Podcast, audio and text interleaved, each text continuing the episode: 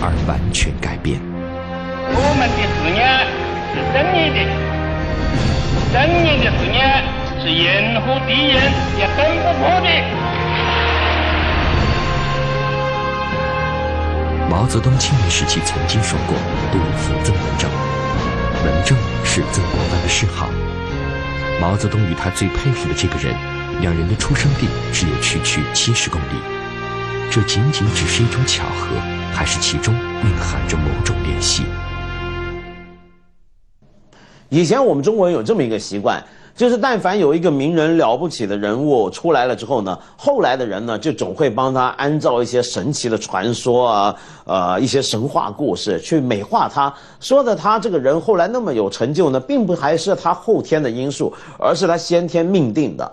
比如说，当时就有这么一个说法，说曾国藩的曾祖父啊，那么曾经有一个晚上就梦到有一条蟒蛇，在这个天上飞来飞去，绕着这个屋子到处转，转啊转啊，后来呢就转到这个院子里头来了。他妈醒了之后也觉得很奇怪，怎么会做了这么一个梦呢？后来呢，啊，醒来之后，第二天下人过来跟他说：“老爷老爷，您有曾孙了啊！”他一想，哟，这个晚上梦到这条蟒蛇。就是下来就成了我这个曾孙了。这曾孙是谁呢？就当然是曾国藩。曾国藩兄弟五人，他是老大，是大哥。那么他的成就果然是很了不起。但是问题是，他的四个兄弟啊，就不一定都是这么好运气了。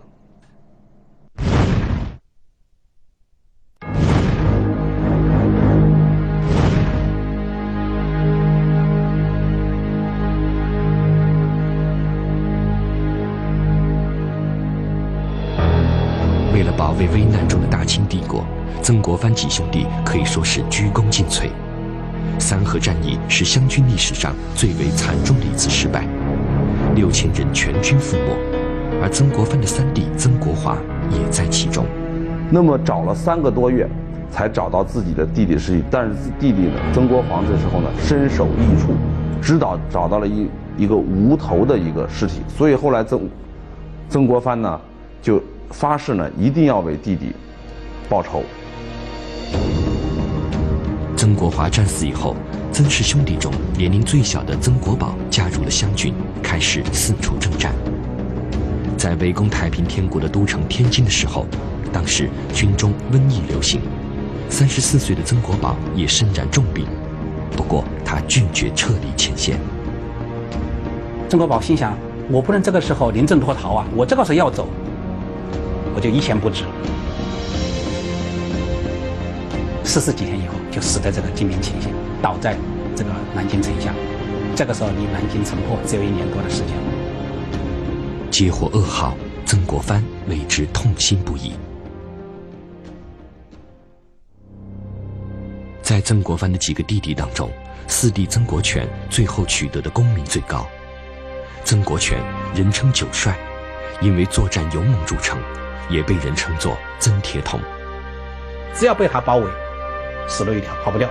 所以像铁桶一样的，所以太平军呢就是称他为曾铁桶。曾国荃的部队称为集字营，是湘军的绝对主力。这支部队从湖南东征，在六年多时间里转战江西、安徽等战场，先后夺取了吉安、安庆等重要的战略要地。到了一八六二年的时候，曾国荃的部队已经包围了孤城南京。而显然，夺取太平天国的都城是天下第一大功。当时流传着一种说法，那就是曾国藩不让其他部队参与进攻天津，而把这个头功留给了自己的弟弟曾国荃。李鸿章的淮军一直在上海以及江苏一带作战。于是，朝廷就不断催促淮军西进，与曾国荃的湘军会合，围攻天津。南京城就一直死挺着，打不下来。朝廷呢也给足了面子，等了很长时间了，实在失去耐心了，就说让李鸿章来。李鸿章是自己最得意的学生，所以曾国藩有相当的把握，他不会来抢这份功劳。不过，曾国藩仍然不免叮嘱了一番。那么曾国藩呢，也话里有话的跟他说：“呃，南京这个地方呢，主要是兵军饷不足，不在于军力不强，就说你过来的话呢，不一定有很大的作用。万一学生不听话，曾国藩也做好了相应的准备。他是这么考虑的：一旦淮军来，他就会要求李鸿章亲自带队，然后自己呢也会奔赴前线。实战是不行的，李鸿章来的同时，我先一步赶到城下，我的官位最高，头功还是 家的。李鸿章是何等聪明之人，对老师的意图完全是心领神会。他跟曾国藩就讲：“你放心，不管有没有什么朝廷命令或者有没有什么别的压力，我不会过来。你放心，你就在在那慢慢打，我绝不会来抢你的功劳。”对于朝廷方面，李鸿章极尽搪塞，编造的理由也是千奇百怪。或者有的时候说这个，我军队现在还在苏浙边境啊，有一部分精锐还没调动啊，呃，要不又说这个天气太热啊，炮弹多打几次，我那炮膛就发红啊，啊，就有有可能受到损害啊。李鸿章的淮军始终没有出现在天津周围，最终还是由曾国荃的部队攻下了天津，曾氏兄弟由此立下大功。并获得朝廷丰厚的封赏。不过，流言也随之四起，说是天津城内的金银财宝全部落到了湘军的手上，而曾国荃更是因此一夜暴富，其个人获取的财富有几千万两白银。当时谣传太平天国的天王府里面金银如海呀，因为按照太平天国的记载，洪秀全。每个月要有七两金子的黄金打造的东西啊，给他，就吃吃饭呐，包括尿壶都是黄金的。有证据显示，湘军攻陷天津以后，对天王府进行了大肆的抢掠。当时就有有个人记载嘛，他说是叫做子女玉帛，就是天王府里面的这些宫女们子女，玉帛就是金银财宝。少数扫地的少，少数锐于湘军，就是全部给湘军的将领和将士，把他掳回湖南老家去了。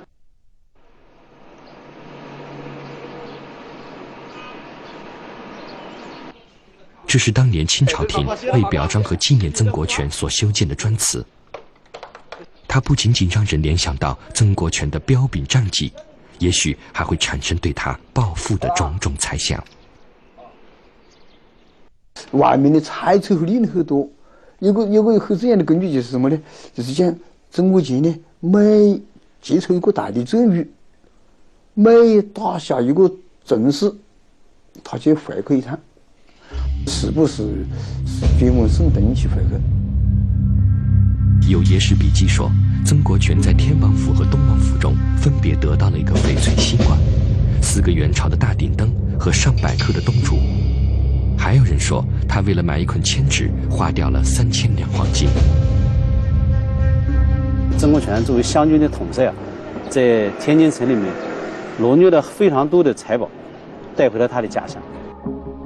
这个当然后来也有人讲，就是曾国荃在家在家乡盖了一个呃很大的这个宅子，就是民间都讲是称之为小的紫禁城。曾国荃由此得到一个新的外号，叫做曾老饕。对此，曾国藩非常的不满。曾国藩就说：“说我的老弟啊，这么一个老饕之名啊，有点冤哉王也，名不副实。说他没拿多少钱呢，还是跟自己很亲近的人说。”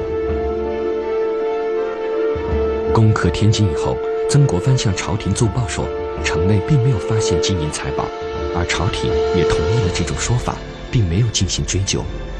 这样，有关流言就渐渐平息。而曾国荃是否真的一夜暴富，以及曾国藩是否袒护了自己的弟弟，就成了后人永远的揣测。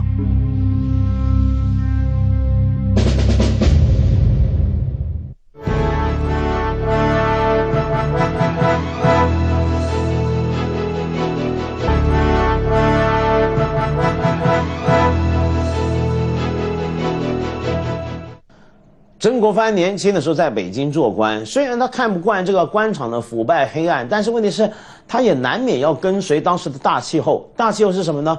我就说过了，呃，比如说抽抽大烟啊、鸦片啊，当然还要逛逛窑子。那么那个时候啊，他的老婆呢，欧阳氏呢，也跟着他一起到了北京。但这个欧阳氏呢，体弱多病，那么他在家里头就觉得很烦，所以常出去呢，呃，去一些声色犬马之地。那么后来呢，他也表示非常非常的后悔。那么常常我们看他日记里面就说到自己怎么好色，觉得自己不对劲。不过无论如何呢，这个欧阳氏真帮他不少忙。到了后来啊，他去打仗了，带兵打仗了，戎马生涯，到处漂泊，一个人呢，呃，到外头呢转来转去，一待好几年，家里头的事儿呢，就全是靠他这个老婆给他操持着。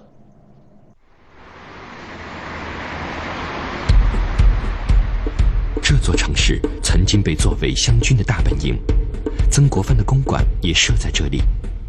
一天，公馆里发生了一起突发事件，事件起源于生性耿直的湘军水师统帅彭玉麟。这彭玉麟突然仗剑冲入这个曾国藩的官署，说我要把那个你那清兵营官给斩了。曾国藩吓了一大跳。不知道这个营官究竟犯了什么错，然后彭玉麟就说：“他给你介绍女人呢，你那小妾不就他介绍的吗？”他就扰乱了军心，我今天要非斩他不可。彭玉麟指责曾国藩不应该在军中纳妾，彭玉麟就跟他讲：“第一，这个军中不许有女人，这就让女人进了军营，这个不吉利，扰乱军心。”曾国藩向彭玉麟辩解说：“纳妾并不是为了男女之欢，只是为了找个人挠痒。”因为曾国藩当时就是有这个癣疾，特别一到这个夏天，浑身发痒。他的木刻就亲眼见过下棋的时候，一边下棋他一边挠，然后这棋快下完了，只见这棋盘上就是一层这个癣屑，连棋子都被遮住了。你可见他那个挠痒痒的程度有多激烈。据说曾国藩的癣病生来就有，后来官位越高，病情越重。这个牛皮癣呢还是很严重的，因为在江西的时候他压力很大，呃，而且这个工作也很忙，这个军务繁忙，所以呢，这个早晨起来的时候呢，这个整个床上一层这个皮屑。癣这个东西啊。它是跟那个内心、跟这人的情绪啊什么有关系的。特别烦躁、矛盾冲突很厉害的时候，选的特别厉害。当显病已经影响到正常生活的时候，曾国藩娶个小妾来照顾自己，也就变得合情合理了。他的夫人，啊，他的弟弟，甚至曾国荃，啊，都去，嗯，曾国藩的，嗯，去拿一个妾。娶妾的事就这样定了下来。曾国藩做事的特点是认真细致，这在他娶妾的时候也表现得特别明显。那看了那不止一个，看了有至少有三四个，他都不太满意。啊，有的时候说是觉得这个女的太黑了呀，有的太矮了呀，有的一看那样觉得太蠢了呀，他就兴趣都不大。这样，各种说媒的人就纷纷找上门来。有一个官员呢，知道这个情况以后呢，就就说：“我给你找一个卑女，让她来伺候你，主要的是帮你这个，呃，洗洗澡呀，呃，搓背呀，呃，主要从这方面生活上来照顾曾国藩。”这女的是安徽本地人士，姓陈，他呢就看中了，觉得满意，选了一个时间呢。这个女的就进门了，就成为了他的小妾。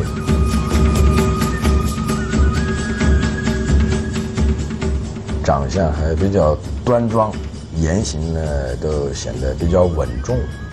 他当时就在日记里面有这样一个记载：曾国藩这个时候已经五十岁了，而这个小妾才十九岁。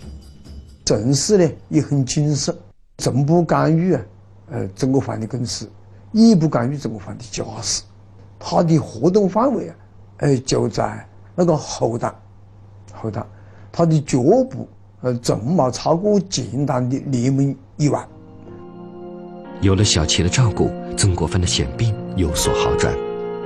那么小妾呢来了之后呢，曾国藩的这个病呢，呃，这个控制的是比较好，那么精神气爽。不过好景不长，这位小妾自己的身体也需要有人照顾了。那么到了第二年，这个正式的这个肺结核也发了，呃，咳血不止，甚至一咳血啊，就是三四天。嗯，曾国藩知道这个，呃，这个这个病已经很严重了，嗯，于是呢，就把正式的母亲请来呀，嗯，照顾他。肺结核在那个时代还是不治之症，这个小妾最后还是撒手人间。两个人共同生活了十九个月，这个里面呢，还是体现出的就是说，好像是一段恩怨就没了。然后他还记得了这个陈夫人的安葬的地点、地名和距离，距离多远。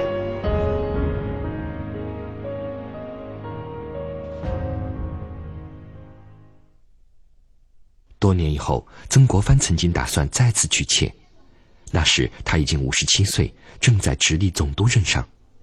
曾国藩在给儿子曾纪泽的一封信里这样讲道：“每天都被这繁琐的公务困住了，一点都不快乐。现在，我看是不是找一个这个小妾，啊，照顾一下起居，然后看生活是不是多一点色彩。”从曾国藩给儿子的信中可以看出，他对北方女子印象不好，认为她们性情乖戾。而江南女子则比较理想。他原来又在两江任上待过，那会儿呢，可能接触了一些江南女子，觉得江南女子们性情柔顺，易于相处。除了这一点以外，曾国藩还在信中跟儿子交代说，他对于小妾的长相没有什么要求，主要是性情温顺，其他别无所求。其实这条也强调就是不是什么求色。而是说呢，这个女性啊，要稍微要明事理、识大体，然后呢，不要太蠢，因为太蠢的话，就他觉得这个就没没话题可聊。娶妻的想法最初是曾国藩自己提出来的，但是后来不知为什么，他又打消了这个念头。曾国藩身边的人大为不解，曾国荃为此还写信劝解过他的哥哥。老年人了，你娶个妾，其实对这个生活啊各方面都有好处。啊，用曾国荃的话说呢，叫做以少阴扶助老阳，田氏有余味。关于娶妾的事情，曾国荃后来又劝了几次，但曾国藩最后还是没有同意。可能就是太顾及这个身后的名声。啊，对于这个信奉理学的人。还是认为呢，如果被人感觉啊，你这种娶妾啊什么东西，纯粹只是为了满足肉欲或者满足欲望的话，还是会受到谴责的。在曾国藩的日记和书信中，有关那位臣妾的记载并不是很多，但从仅存的一些文字来看，他对这个早逝的小妾还是充满了感情。我们看得出曾国藩呢，对这个陈世妾啊，还是比较温和的，还是比较细心的。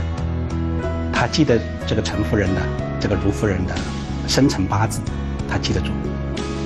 他记得住了这个陈夫人呢，第一次吐血的时间是大年初三，他记得住。在这副理学家的面孔背后，究竟还隐藏着些什么？我觉得呢，理学家呢，也还是一个有钱人。他的内心呢，可能还是有一些情谊在这里，一些情感，因为毕竟怎么呢？就是说，他的身边呢有一个年轻的女性呢，可能给他还带来一些一些温情。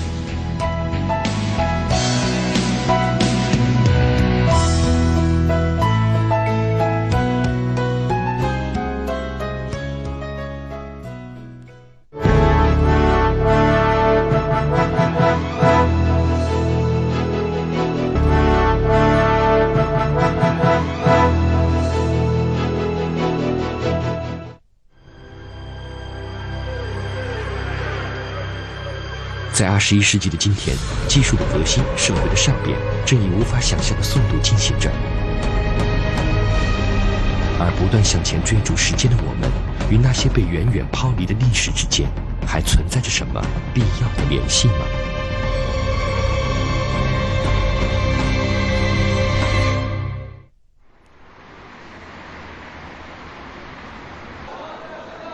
曾国藩生前大概没有想到，在去世一百三十多年以后，他的名字成了不少书商挣钱的一个重要保证。有关曾国藩为人处事的书籍，在书店里属于常年热销的品种。我看这个封面，然后挺吸引我的，然后就看一看，然后决定买一本送给我们老师。我感觉呢，在这个特别是在晚清时代啊。当时的这个清朝政府的政治比较腐败，社会比较黑暗，但是曾国藩呢，能在那个时期有大的作为，我感觉他在官场也好，为人处事也好，非常有他自己的一套理论，所 以我对他这一点比较感兴趣。不同版本的曾国藩家书占满了整整一面书柜。我最感兴趣应该说是他的自家，尤其是曾氏这个家训，啊，对我们现在确实有很深刻的教育意义。近代。啊，这个自家这个成功事例里面，应该说他是比较典型的一位了。吧，在现在父母对子女的教育方面，我觉得看看还是很必要的。时间过去了一百多年，曾国藩的家教在今天似乎都还是一个很好的范例。在我们的想象里，曾家的儿女们也像他们的父亲一样成功而完满，而历史的真实符合我们的想象吗？今天呢，很多人都爱看《曾国藩家书》。这个《曾国藩家书》呢，其实是一种相当传统的一种呃呃呃书籍或者文章的体例。像他这么了不起的人，他会怎么去教导他的孩子？在家书里头，怎么样去叮咛自己的子女呢？那么《曾国藩家书》呢，也很受重视。我们大家呢都听过，就算你没读过，也都知道这本书，对不对？那他果然两个儿子也都挺有出息的，比如说像曾纪泽，曾纪泽呢是晚清有名的外交家，还有曾纪红呢是个大数学家。但是呢，也有人觉得你看看这个家书了，哎呀，这他的教学方法、指导方法里面说的东西也不一定完全就是那么美好。曾国藩年纪轻轻就在北京做官，长子曾纪泽跟在身边。所以，这个孩子的少年时代是在北京度过的，身上也不免沾染了些官宦子弟的色彩。说他的父亲呢，才对他一再强调一个：说话要厚重，不要太刻薄，不要太谦率。曾国藩对长子的教育极为严格，曾纪泽也确实是深受父亲的影响。不过，曾国藩发现，曾纪泽有时过于计较得失，有时稳重。这些缺点日后将在他的外交生涯中显现出来。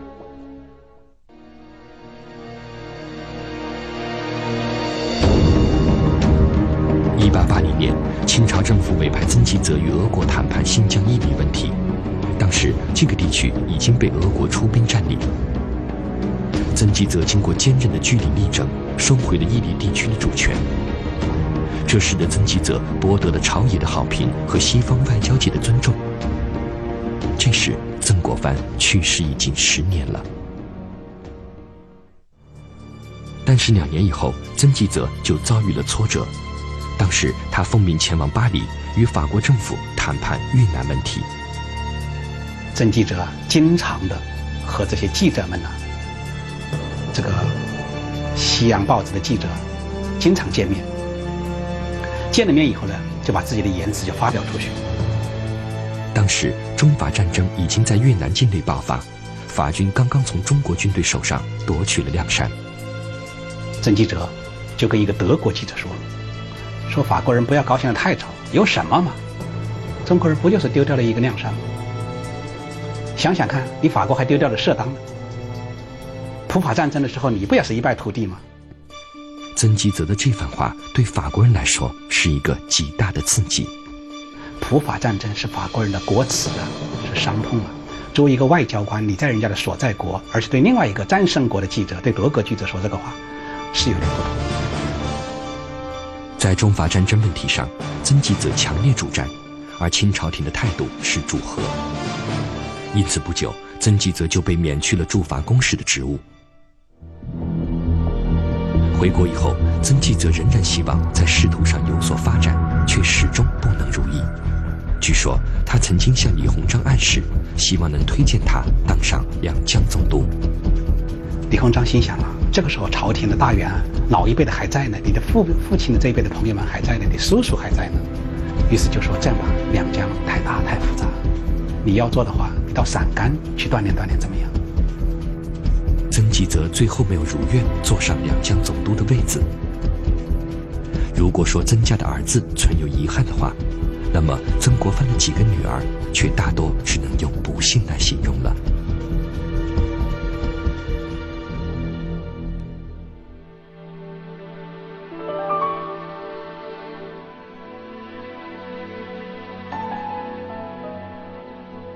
曾国藩一共有六个女儿，其中有一个夭折。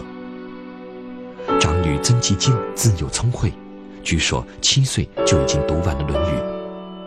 纪静长大以后，被父亲嫁到湖南湘潭的袁方英家，与袁家的长子袁秉贞成亲。袁家是一个藏书世家，但生活十分拮据，这使得曾国藩对女婿不得不多加关照。曾国藩呢，就把他安排到徐州的县军的一个连带。呃，也就是我们经济话来讲，就是后勤供应部门了，到那里去工作，每个月还有那么一点工资。但是这位女婿很快就让曾国藩感到失望。袁秉真不爱与曾家来往，春节也不来拜年，他甚至还四处为非作歹。见证礼物啊，是甚至取钱，啊，和和长期混在一起，几近整日都是郁郁寡欢。曾纪静就只能以泪洗面了，年纪轻轻呢，家庭就是干严了，呃，自己的夫君在外面生怒怒奶，呃，曾国藩呢也多次写信给纪静，啊，叫他忍耐，忍耐驯守。曾国藩对这位女婿的作为非常生气，多次对他好言相劝，但袁秉贞不仅不听，反而愈演愈烈。或者李旭的年代呀，他要甚至啊拿车公孔到五六百五六百年之多，这些就是曾国藩太气愤，于是曾国藩就下了决心。那这样的人呢，呃，我绝之可以。但即便是走到了这一步，曾国藩仍然要求女儿忍让。但是对于女儿纪静呢？他还是叫他再回到湘潭的原家，就就是丈夫夫君在外不归，那你也还是回去，呃，分施呃恩顾。纪静长期处于抑郁之中，年仅二十九岁就去世了。我们今天看来呀，感觉到他是似乎有些冷酷，是不是有点苦，是吧？这个李红就可以回，要他让他回娘家来。哎，你问我不认得这个这个这个女婿呢，可以回来了。他认为还是这个袁家的人。曾国藩其他几个女儿也大多不幸。二女曾纪要婚后不久病死在法国，年仅三十八岁。三女纪琛、四女纪纯都是婚后短短几年就死了丈夫。早早的开始守寡，只有小女季芬生活算得上十分美满。他的这个女儿都嫁给了他的那些官场上或者是朋友圈子里的人，在很大程度上，其实他朋友圈子很大也是个官场圈子，其实是一种利益的同盟。才从这个角度来讲，亲情，那么多少要屈从于他的这个利益。曾国藩穷其一生都在自我修炼，在家教上也是极为严苛，但子女们最后的结局却充满了太多的悲凉，这也许是曾国藩生前所没有料到的。